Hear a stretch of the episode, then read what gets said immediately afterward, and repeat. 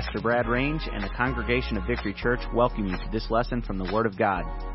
It is our heartfelt desire to see you grow closer to the Lord and to help you become all that He has created you to be. Our prayer is that through this ministry you would come to know Him in a greater way, and that these teachings from the Scriptures will equip and motivate you to fulfill His plan in your life. Now, let's join Brad as we study the Word together.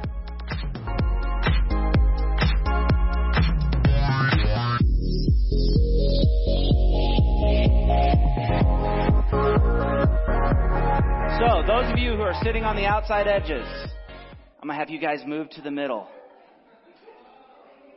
Ooh, Rolo's coming up front. I was only kidding, but thank you, Rolo. No heckling. All right.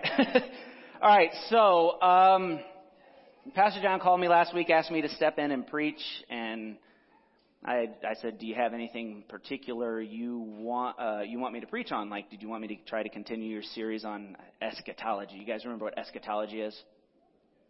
What is it? End times, right? So that's what we've been doing.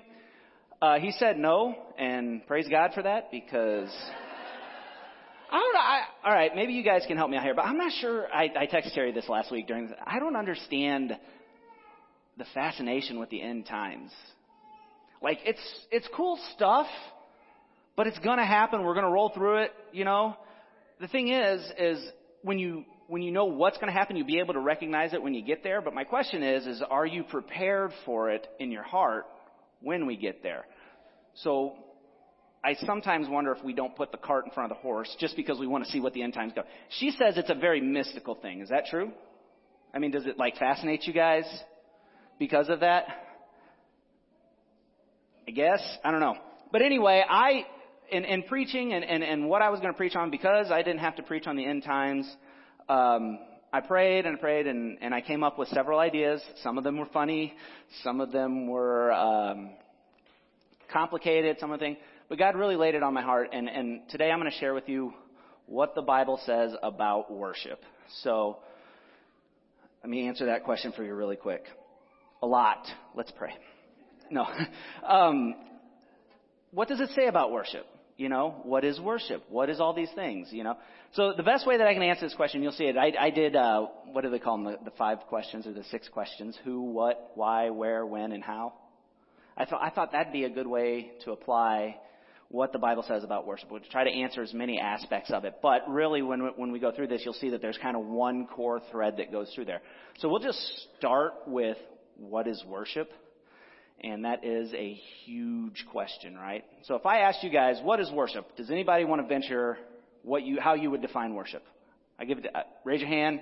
I'll repeat it so it goes on to the recording, all that other fun stuff. Anybody got a guess? Giving glory to God, okay? Anybody else? Praising God, okay? What? Say that louder, Barbara. Adoring Him, right. So these, these are all good definitions. And as I studied through the scriptures and I started looking, I found out that like worship at its essence can probably be broken into two parts. First is an inner essence, and then that inner essence leads to an outward expression. But you can't just have the outward expression, right? Outward expression without the inner essence is, is worthless. And as a matter of fact, when you look in Matthew 15, 8 through 9, Jesus said that that outward expression without the inner essence is in vain. When you say something's in vain, that's, that's a pretty strong condemnation. But he says, These people honor me with their lips, but their heart is far from me. They worship me in vain, teaching as doctrines the commands of men. So to Jesus, this outward expression of worship without the inner essence is, is null and void. It's dead upon arrival. It's kaput. It's nothing. It's worthless. All right? So, um, I guess the best way you could put that is, all right, so if you're supposed to worship God, but your heart's not in it, can you imagine, it, you know, can you imagine having a spouse that says they love you, they tell you you're awesome, or they tell you all these nice, loving things, but they don't really, they don't really mean it, right? It's just saying the right thing. It, it just comes back. It's hollow. It doesn't mean anything. Can, like it sounds terrible to say that, but I know that there are people out there that have been in relationships like that. If the heart's not in it, it's it's not truly worship. And so that begs the question: what is this inner essence of worship? So, as you're looking through the scriptures, you're flipping through the Bible, you, if you turn to John chapter 4, verses 23 through 24, you can find the answer to that question. And it says, But an hour is coming and is now here when true worshipers will worship the Father in spirit and in truth.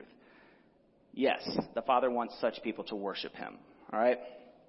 Now, look at this. What, what does it pair worship together with? Worship Him in spirit and the body. Spirit and singing spirit and dance. You know, all these different things, right? Is that what it says? What's it say? Spirit and what? Spirit and truth. The spirit's not contrasted with worshiping the body. It's not. It's paired with uh, with truth, and so we can gather from that that to be spirit worshipers, we need to be driven by truth. That is to say that true God honoring worship depends on an accurate understanding of God as he describes himself. Notice I didn't say the way you think of God, but the way God describes himself. All right? Or at least, in the very least, growing in that knowledge. God's infinite. We won't ever completely understand everything about him, but we should have that desire to know him as he describes himself. So, what's the best way we can know the way God describes himself? Somebody said it over here. Say it loud. It's the Bible, right? It's God's Word. He gave us His Word. All right. When I was in school, when I was going to school, you know, we always had these deep theological discussions and like we would talk about things like, if God is invisible, how can we know who He is? And the only way we can know who He is is if He reveals Himself to us. And that's what His Word is, is His revelation to us of who He is. All right? So, second thing is, is worship depends on an accurate spiritual, emotional, affectional grasp of God's supreme value. All right? So when we think of God's value, we should know that it's infinite, right? God's infinitely valuable. Nothing is more valuable of God. So if I had to guess, if I had to start forming a definition of worship, it'd be something like worship is treasuring or prizing or reverencing or delighting in or being satisfied in God above all things.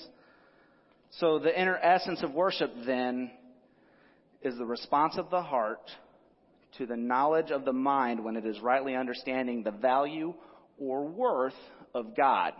So, as a matter of fact, when you look at the English word worship, it comes from two words worth and ship. All right? So you've heard worth, it's, so it's worthship, and we put it together, we made the word worship, right? It's like penmanship or athletic, uh, uh, gamesmanship. Athleticship? No, that's not a word. Never mind. This is why my wife's in the front row. She's like, that's not a word, Brad. Cool. I get to make up words, right? Can I do that? All right. So, it comes from worthship. And, and that, that whole passage there, I actually kind of stole from John Piper. Um, can't blame me for that though, right? It's good stuff.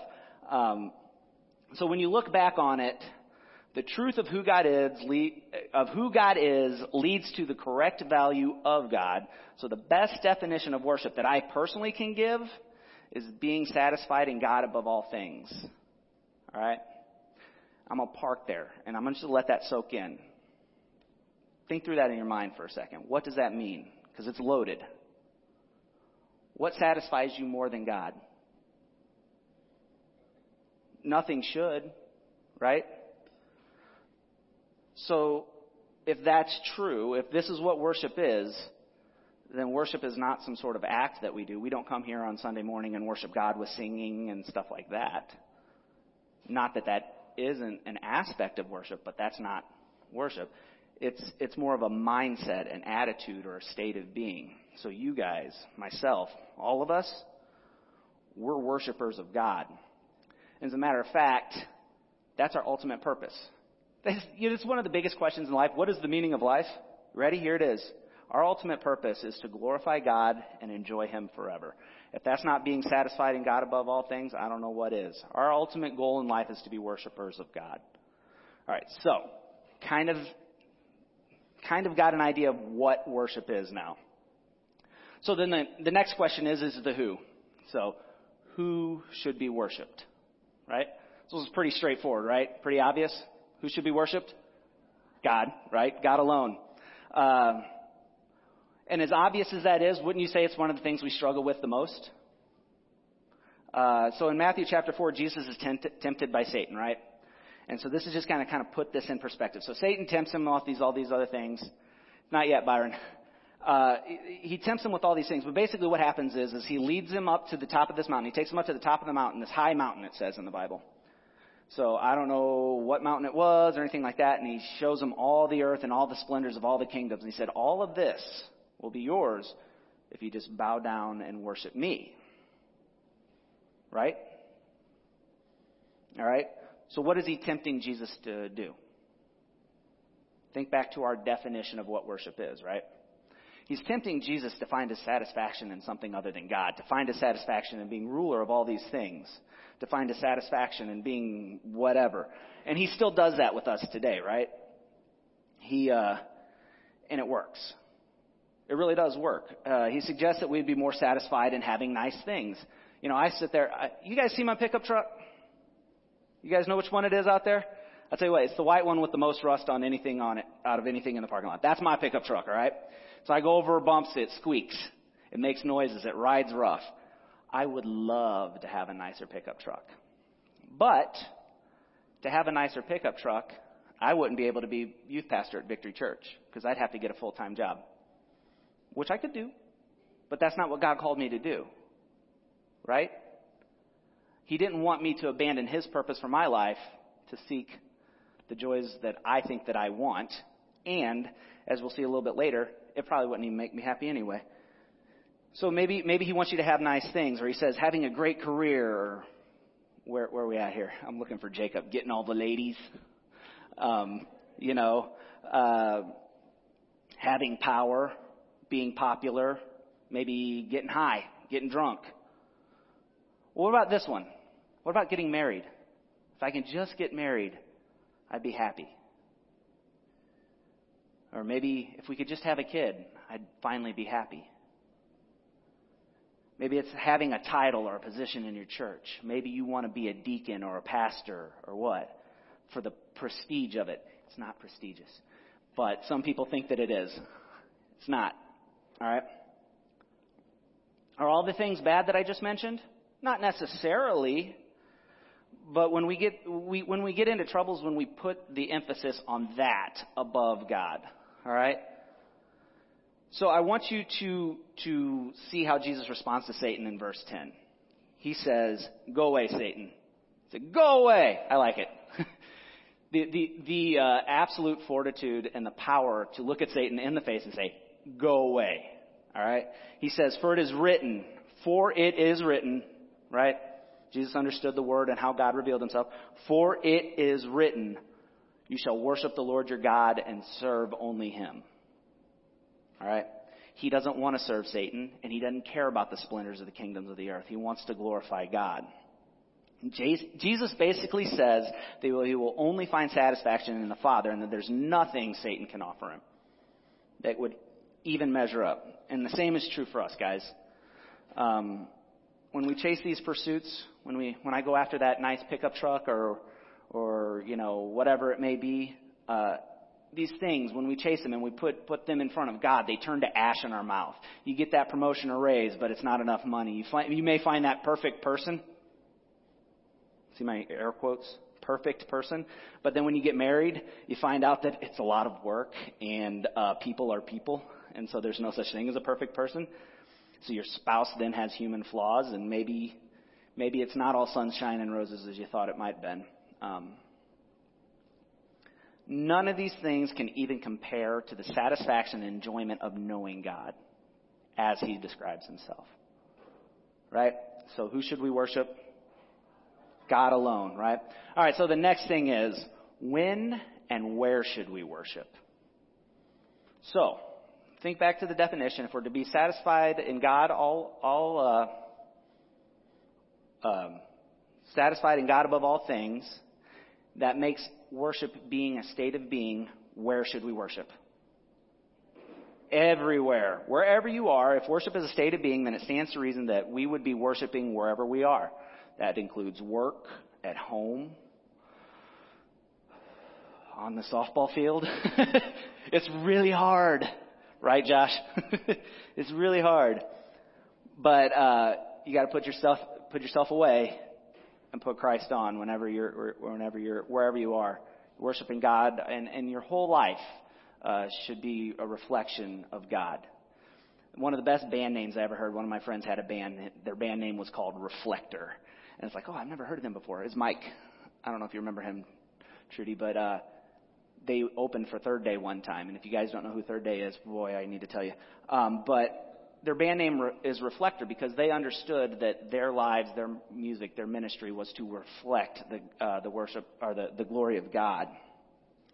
And we're no different. When you're on the job, are you reflecting God's glory? Is it, is that, are, are you a polished, shining example of Christ? Are you kind of dingy and dirty and like the light and it kind of glows, but not all the time? I, none of us are perfect. I get it but that doesn't mean that we shouldn't strive to be that, right? But even though we're supposed to be worshipers of God everywhere, it doesn't excuse us from coming here on Sunday morning and and and and expressing our worship of God on Sunday morning either. You know, uh, one of the best examples I can use is, is of, a, of a coal. So if you have if you have a fire and it's down, you got the coals down at the bottom, and as long as those coals stay together, they stay nice and hot and they're glowing. And you take one coal out of that fire and you set it off to the side, and what will happen to it? Start to cool off, right? What happens if you pick that coal back up and put it right back where it was? Fire's right back up again, alright? So I know that's just like an example, an idiom or whatever, but it, the Bible actually does talk about this in Hebrews chapter 10, 25. And it mentions it specifically where it says, not staying away from our worship meetings as some habitually do, but encouraging each other all the more as you see the day drawing near encouraging one another. So why do we need to come together to worship together? Right? It's to encourage one another. If you look at Romans 12:15, it says we're to rejoice when others are rejoicing, that we should weep when others weep. So when we gather together, we support one another. Right? You ever celebrated with somebody whenever they achieve something great? It's a lot of fun, right?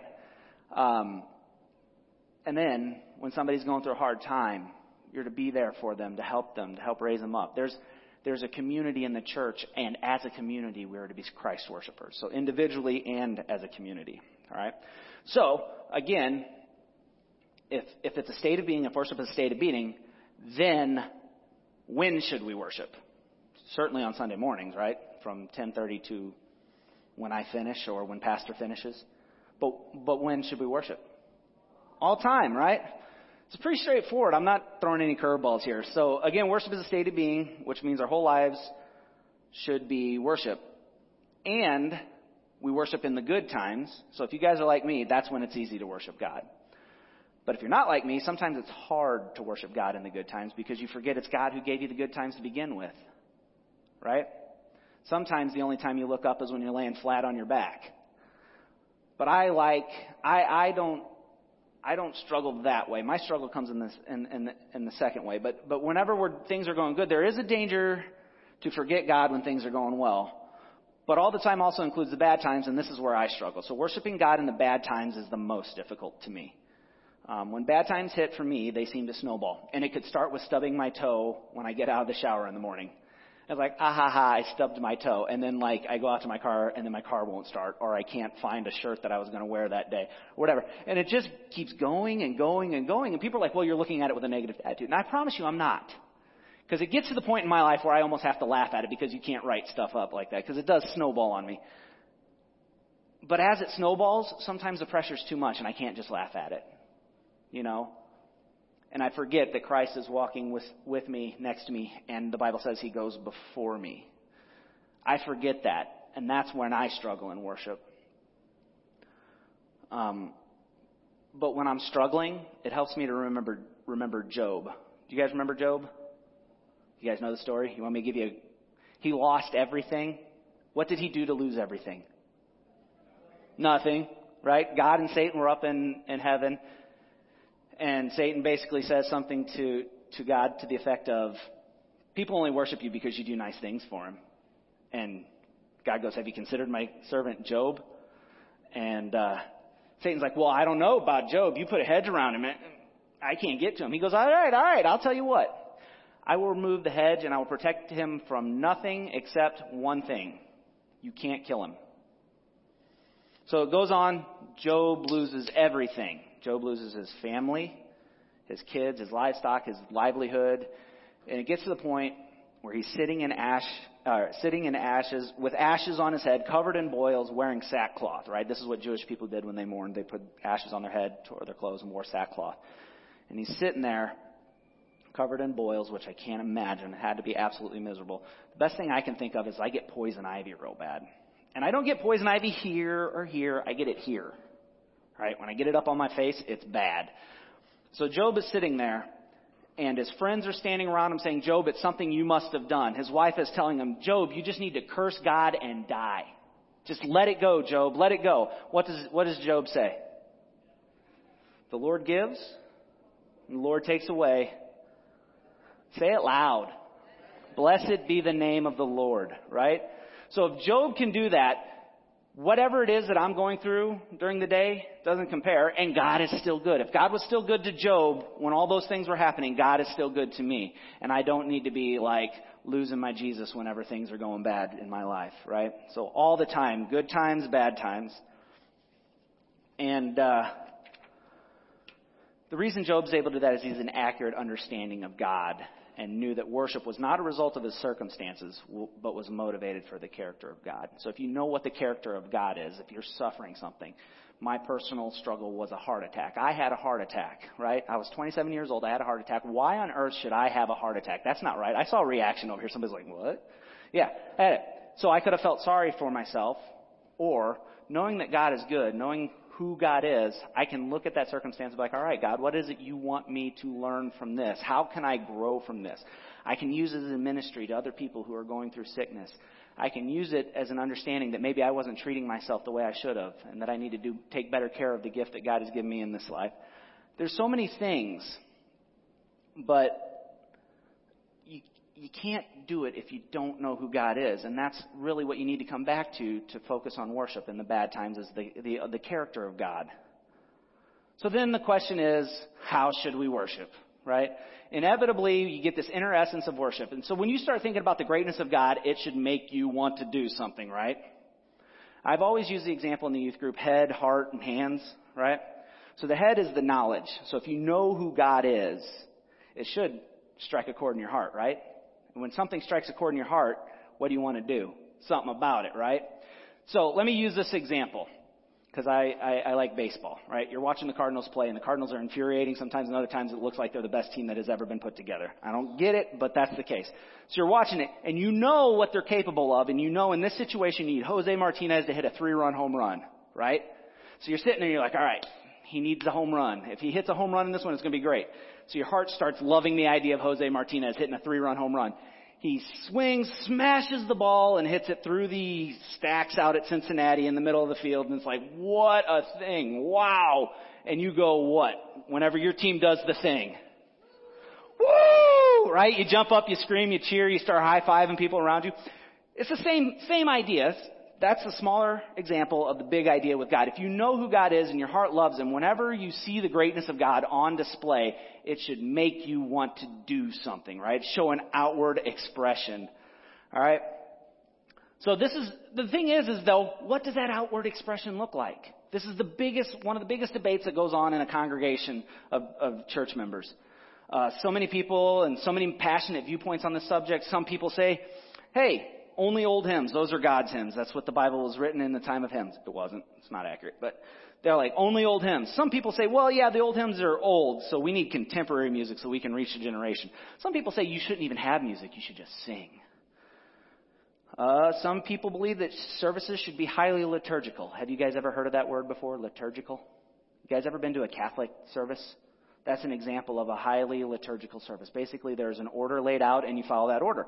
Not that there's anything wrong with that, but some people say, nah, worship shouldn't be liturgical. It should be almost non-liturgical. So that would be like going to, well, I would say we're kind of halfway liturgical because you kind of get the same thing every Sunday, but we don't have a laid out list that we've got to do this one and check this mark and then do this one and check this mark. But when you go to a highly non-liturgical service, they tend to be more like concerts you know, very all over the place, and that's fine too. But a lot of times people say, well, actually, it's just a matter of personal preference. There is an aspect of that to that. I'm not saying that it is not a matter of personal preference. But what I do say is, is we should consult the Bible and see what the Bible says about how we should worship, right? I mean, if worship is such importance to God, which is what I'm gathering as I'm studying through this lesson, then he would surely have something to say on the matter, right? Right? Right? He would have something to say. So the Bible does mention different ways of, of, of worshiping. It talks about singing and dancing and shouting and using the clanging gongs and playing the cymbals, right, drummers? Where are my drummers at? There's Eddie. So all, all, all, you know, all these different things are good, but, but when I was at Mobap, I took this class. I know a lot of my experiences go back to that, but that was where a lot of spiritual growth happened in my life. We took a history of worship class, and there has always been a debate. And the debate has been, was whether or not worship types were limited to only what the Bible explicitly mentioned, or it was all okay as long as it wasn't explicitly forbidden. What do you guys think? I'll give you, I, what do you guys think? Because there's not a right answer to this yet. Nobody has settled on an answer. What do you guys think? Everybody's afraid to, nobody's going to make fun of you. Number two. So Tree says number two. Anybody else? Yeah, I, I see a lot of that. I, I lean that way, but when I say that, I make sure that I understand that we don't not do the things that are explicitly mentioned. If God mentions them, we should pay attention to that. So should we praise God with song? Well, absolutely, because he said praise him with song. Should we praise him with dancing? Absolutely. Should we praise him with shouting and banging cymbals and all this other stuff? I think so. But can we praise God with with a, a play? Can we praise God with a monologue? Can you praise God by sharing your story? Maybe you're not a person who's of musical ability. Like, here's, here's how I know about my singing. I know when I'm singing and I know when I'm not on the right key and I have no idea how to not do the right key. You know what I'm saying? So I'm thinking it's like, that's not right. I don't know what to do now. Um, so I get quiet. All right. So anyway, here, so, so we don't ignore them. And because worship is a state of being, I would actually argue that we cannot worship only in one specific manner because it is who we are, what we do. As long as our motivations are motivated by the true nature of God, whatever we do should be worship. Granted, you shouldn't do things that the Bible considers sin to be your spiritual worship to God because that doesn't work. Because he said, don't do those things because then you're not motivated by that. Long story. All right. So anyway, Romans 12:1 says, "Therefore, brothers, by the mercies of God, I urge you to present your bodies as a living sacrifice, holy and pleasing to God, and this is your spiritual worship. And what that means for worship and how you worship is that God that, that God wants for worship is all of you.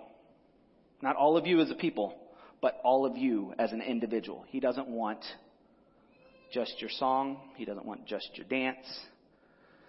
He doesn't want just those things. I think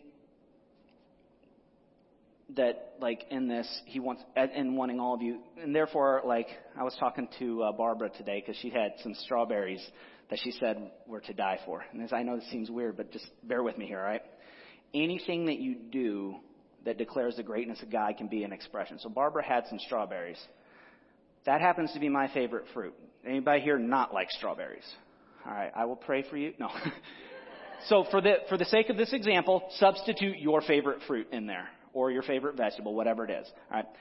But whenever I have a good strawberry and I'm eating that strawberry, it's different. It, you're just in this different state of mind. It's like, man, this is amazing. Now, think about this. Who conceptualized that strawberry? Who added the combination of flavors together that create a strawberry? Who added the textures together or whatever favorite fruit it is. Who put all that together? If your favorite food isn't just a fruit or a vegetable or something like that, if it's a meal, who created the mind that thought of these things to put together? Who thought of the flavors to put in that particular food? They didn't exist before God. It was God, right? So can you eat a strawberry and praise God? Absolutely. What kind of great mind comes up with a strawberry? It's, it's amazing to me. All right. So but God wants all of you. All right? He wants your complete and utter submission. And that is a lot, right? So you might be wondering, why on earth should I give all that to God? So that's our last question today. Why should we worship? Right? So we were just in Romans 12:1, and fortunately for us, Paul does answer that question. When you look at Romans chapter 1, Byron, if you'll put that back up there if you could. When you look at that, what's that first word? Therefore. Therefore is a particular word, right? It means because of this, do this. All right? Or because of this, then this, right? So Pastor John always says, when you see a therefore, you should stop and see what it's there for. So what that means is when you see therefore. So Paul just gave this big log argument that we don't know what it is. And he says, because of that, I urge you by the mercies of God to present your bodies as a living sacrifice. What does it say? Well, let's go on back to Romans 11:30 through 12:1, all right? So this is what it says. As you once disobeyed God, but now have received mercies through their disobedience, so they too now have disobeyed, resulting in mercy to you, so they may now also receive mercy. For God has imprisoned all in disobedience so that he may have mercy on all. Right? A hymn of praise. O God, O the depths of riches, both of the wisdom and the knowledge of God. How unsearchable his judgments, how untraceable his ways. For who has known the mind of the Lord? Who can be his who has been his counselor? Or what is what is ever first given to him? Or whoever who has ever first given to him and has been has had to be repaid? For from him and through him and to him are all things. To him be the glory forever. Amen. Therefore, brothers, by the mercies of God, I urge you to present your bodies as a living sacrifice, holy and pleasing to God. And this is your spiritual worship. So he gives us two reasons. I'm wondering if you guys picked up on them. I'm going to flip them in the order that they're in the verse. But what's the first reason? Why should we worship God? See if anybody's picked up on it. It's for who he is, right? We worship God because he is God we worship God because He is love, because He is just, because He is merciful. He is powerful. He is holy. He's all knowing. He's everywhere. He's kind. I think the two best examples of worshiping God for who He is can be found in the Old Testament. And the first one's found in Job because we talked about Job, right? So God appears to Job and He contrasts Himself to Job. So this is when Job is finally like, I don't know if I can take this anymore. He goes, God, why is this happening? God appears and He says, the old, uh, uh, the King James version says, gird up your loins for I have some questions for you. All right when I look in the HCSB, it says, I have some questions for you which you will answer like a man. All right? So God, God stands up, he challenges God. He asks, Job, he asks Job, he goes, Have you seen the storehouses of snow? Or where were you whenever I placed the boundaries of the ocean, told that it can go here and no further? Or where were you when I laid the foundations of the world? And on and on and on. If you guys want to look at that, I, I really, like if you want a, a, a uh, an explanation of the greatness of God, go look at those chapters and see what God says about himself there. Right? And, and Job, whenever he, he, he hears all this stuff, he's kind of like, because he was like, why is this happening to me, God? And God says, hold on, let me ask you some questions. And by the end of it, Job's like, I'm sorry. This podium's not big enough to hide behind. But, uh, he, uh, Job humbles himself. So the greatness of God causes Job to humble himself. And he does end up worshiping God, right? So the second one is this. You guys heard of Shadrach, Meshach, and Abednego? Now forgive me here, because if I say the wrong thing, I might say the chocolate bunny because I watch too much Veggie Tales. But in the story of Shadrach, Meshach, and Abednego, they were told to worship a golden statue of ne- that Nebuchadnezzar had set up under the threat of death. So when I think it was when the horns played, they were supposed to, everyone was supposed to bow down and worship the statue. And anyone who didn't was going to be tossed into a fiery furnace. And so they played the horns and those three didn't bow down. Nebuchadnezzar's like, all right, all right, all right. Maybe they didn't understand. I'm going to go over and tell them again. Are you going to do it? And this is what they said in Daniel 3, 16 through 18. Shadrach, Meshach, and Abednego replied to the king, Nebuchadnezzar, we don't need to give you an answer to this question. If the God we serve exists, then He can rescue us from this blazing furnace of blazing fire. And He can rescue us from the power of you, the king. So again, there's nothing the king can threaten them with that would be greater than God. And then look what they say. But even if He does not rescue us, so doesn't, they're not saying He's going to rescue us and that's why we worship him. Even if He doesn't rescue us, We want you as king to know that we will not serve your gods, nor will we worship the golden statue you set up, even if he doesn't rescue us. So why, why would they do that, even if God didn't rescue them? Why, why would they say that? Because they know who God is. And it ain't about this, it's about the beyond. It's about God, right? Now, as you read the story, they get tossed in the blazing furnace, right? And God leaves them alone, they burn up, right? God doesn't leave them alone. That's, see, that's a cool thing. God didn't forsake them, which leads us to the last thing, and that's what I'm going to close with, okay? We worship God for what he has done. So when Shadrach, Meshach, and Abednego were in that fiery furnace, he looked in, and how many people did, uh, did Nebuchadnezzar see? Four. There was somebody or something in there with them. A lot of speculation surrounding that. So I'm not going to speculate. we worship God for what He has done. That's verses 30 through 32. So I'm positive, you guys, if you, it, it, my life hasn't been that amazing. I can look back on my life. So I'm positive that if you guys look back on your life, you can find countless things that God has done that would make you want to worship Him. Stop. Just stop right now. Just run through them in your head. Start listing them. And we were kind of talking about this in youth last week. Um, we're studying the book of Romans, and we got to this part in chapter 1 where it lays out the case against us. When I say the case against us, that which has, has, has put us under condemnation. Why we are who we are and why we need a Savior, right? And some of the kids didn't get it. They weren't understanding. And what I explained to them was basically that God declared the judgment, and because of the Trinity, God is also the Son. The Son basically came up. I had one of them stand next to me, and I pushed him aside, and I stood here, and I said, He said, I'll take the punishment. Right?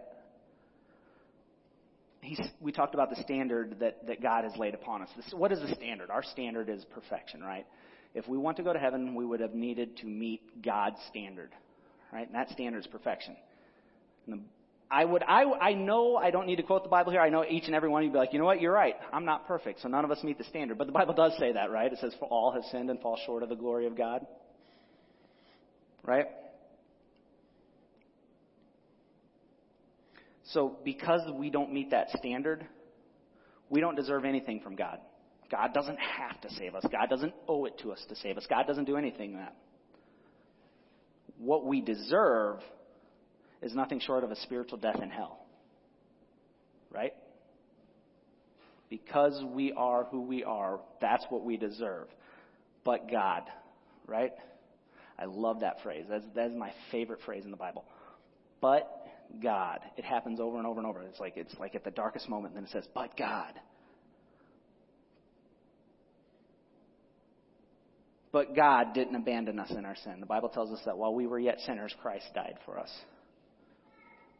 It also tells us that God so loved the world that he gave his only Son, that whoever believes in him should not die, but have everlasting life. I can't comprehend that, guys. I can't wrap my mind around that. All right?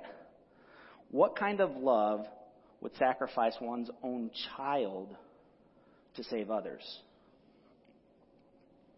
Not only other people, right? It's not like sac- he sacrificed his son to save people who were just kind of in a bad circumstance. It, he, he sacrificed his son to save people who put them in that place out of their own volition. We brought it on ourselves. We did it ourselves. We're the sinners. Christ still did, still died for us. I have lost a page. Oh well. All right.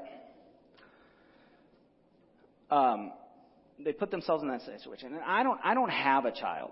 All right. The closest I have to a child is a dog, and even in my brain, he's my dog. Right. And I like my dog. Dare I say it? I love my dog. But if you do something stupid, I'm going to be hard pressed to allow my dog to die so that you can stay alive. Now, if you didn't do something stupid, that's a different story. But I'm not talking about a dog here. I'm talking about your son. Now, and it's not like, like those of you who have kids, you haven't had your child your whole life. Now, your child's had you their whole life, but you haven't had your child the whole life. The Trinity has existed in perfect fellowship since the beginning of time, right? God didn't need anything. He would have had perfect fellowship. He didn't need us. He would have had perfect fellowship. And what, what happens? God sacrifices his son. For you. There's a time when Jesus is on the cross where he says, Father, why have you forsaken me? It's the first time in history, in eternity, that Christ has ever not known what it was like to have that fellowship with God. And he did that for you. Can't point to you all at the time, but it is. He did it for me. All right? But the thing is, like I said, I couldn't do that. But praise God, it's not up to me. Right? It was God and His love. We are guilty. We deserve punishment. But God intervened. He sent us, He sent His Son to be the propitiation for sins. And I like that word propitiation. I say it all the time at youth. Does anybody outside of me and people who've been in youth know what propitiation means? It's, it's a super cool word because he didn't just pay our sins, right? Propitiation means it was it, it, it paid the debt and made the relationship good again. In the in the beginning, God used to walk with Adam and Eve in the cool of the evening in the Garden of Eden. Christ's sacrifice on the cross resets us to that. We can have a good relationship with God again. And that to me is the true nature of God, of who He is. It, it, it explains it all out. That is why we worship God. And the thing is, with the sacrifice that Christ made, if you don't know that, the awesome thing is, is God didn't make it very hard to get there. All you gotta do is say, I want it. That's it. I want that gift. I want that sacrifice. I want that. And so I can't think of any better example or nature of the worth of God than that. And if the band will come, I'll pray. Dear Heavenly Father, I thank you so much for this day, Lord. And I thank you for, for who you are, Lord. We praise you for who you are. Lord, I thank you that you gave me this opportunity to come and share with us, Lord. I just pray that this message doesn't go out to deaf ears. I pray that it lands home, Lord. Father, I thank you most of all for your Son and the sacrifice that he made. Father, and if there's somebody here that doesn't know him, Lord, I just pray that you weigh upon their heart, that you finger around in their heart and you find that spot, that soft spot, and that they would then surrender yourself, themselves to you, not just partially, but wholly and completely. And Father, for those of us who have done that, I just pray that, that we understand that you want all of us not just a little bit, that our whole lives is supposed to be a spiritual worship to you, Lord. Father, I just pray that you move us along in that journey.